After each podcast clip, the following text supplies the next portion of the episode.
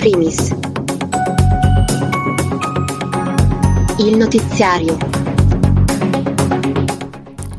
Benvenuti in primis di quest'oggi, giovedì 17 marzo 2022. La guerra scatenata dalla Russia in Ucraina continua, ma c'è uno spiraglio di accordo, quantomeno un documento e dei punti su cui discutere, secondo il Financial Times.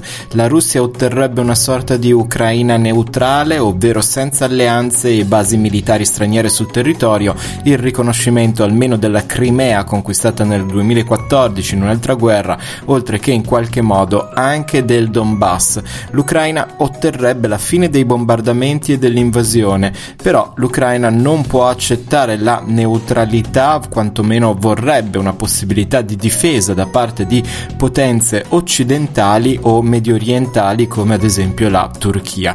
Ma una discussione seria dovrebbe cominciare dal cessate il fuoco, invece ieri è stata un'altra giornata di bombardamenti sui civili che provano a fuggire da Mariupol, il cui assedio più volte definito spirito medievale sta creando un'emergenza umanitaria. Addirittura sembra siano stati uccisi 10 civili mentre erano in fila per il pane. Un teatro, secondo il Consiglio Comunale di Mariupol, è stato bombardato mentre era affollato di persone e l'Europa va alla guerra non direttamente per il momento, ma continua a distribuire armi a Kiev. Non solo, dopo la Germania, che se perquesi- perseguisse le intenzioni del cancelliere Scholz di alzare le spese militari nazionali al 2% del PIL, investirebbe fino a 100 miliardi dagli attuali circa 52, anche l'Italia si propone di arrivare al 2% del PIL sulle spese militari.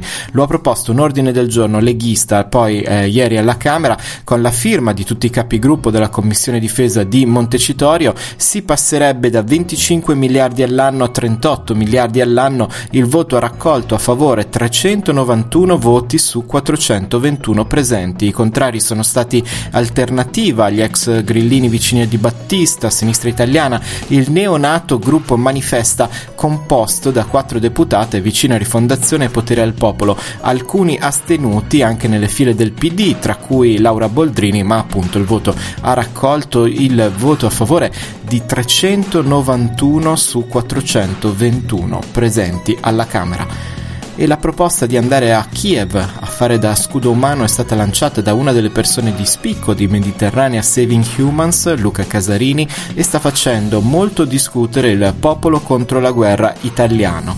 Ieri sono partiti aiuti umanitari raccolti da Mediterranea verso il confine ucraino e nella, eh, verso la città di Leopoli in zona di guerra con tre autobus e sei van. Gli, aiuti, gli Stati Uniti hanno invece annunciato nuovi aiuti militari all'Ucraina per 800 milioni di dollari. Biden ha definito criminale di guerra Putin, come non aveva fatto appunto con questi toni eh, finora.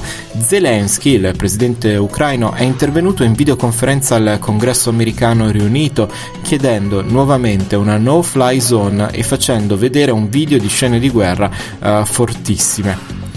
Torniamo adesso alle altre notizie. Risale precipitosamente il numero dei contagi da coronavirus in Italia, ieri 72.568 i casi, un tasso di positività al 14,8%. Nonostante questo si parla quasi solo di fine di restrizioni. Il governo continua con il piano per togliere l'emergenza sanitaria, ad aprile potrebbe finire ad esempio l'obbligo del Green Pass all'aperto. Un terremoto di magnitudo 7.3 nel nord-est del Giappone ha lasciato senza elettricità 2 milioni di abitazioni, di cui 700.000 a Tokyo.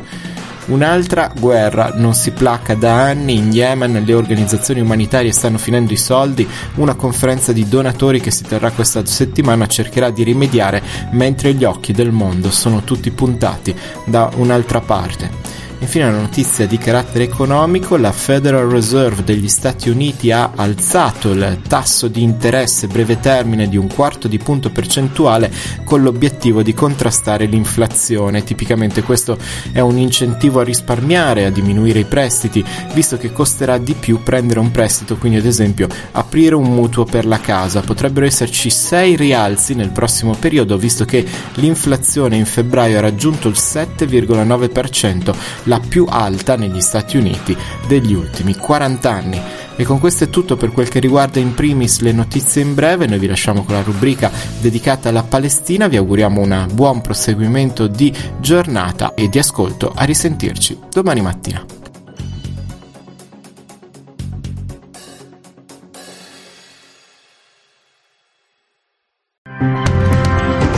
Palestina in un minuto.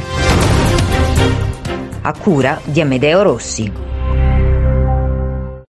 Mentre l'attenzione internazionale è concentrata sulla guerra in Ucraina, Israele ha inasprito la repressione contro i palestinesi. Negli ultimi giorni ci sono state tre vittime, due in Cisgiordania, tra cui un sedicenne, e una nel Negev israeliano. La scorsa settimana erano stati due gli adolescenti uccisi, uno nella città vecchia di Gerusalemme, un altro nella vicina Abu Dis. Quest'ultimo, secondo l'esercito, sarebbe stato ucciso mentre lanciava una molotov contro gli occupanti.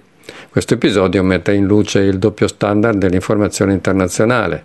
Mentre i giornali esaltano i giovani ucraini che preparano Molotov per resistere contro gli invasori russi, i palestinesi che fanno altrettanto vengono impunemente definiti terroristi e condannati a morte dall'occupante israeliano. Da parte sua il primo ministro israeliano, alla ricerca di legittimazione, assume il prestigioso ruolo di possibile mediatore nel conflitto in Ucraina, mentre è uno dei sostenitori delle violazioni del diritto internazionale da parte del suo paese. Naftali Bennett sarebbe un mediatore piuttosto imbarazzante. Immaginate le reazioni internazionali se anche Putin, come ha fatto lui nel 2013 con i palestinesi, avesse definito gli ucraini scimmie e come schegge nel sedere.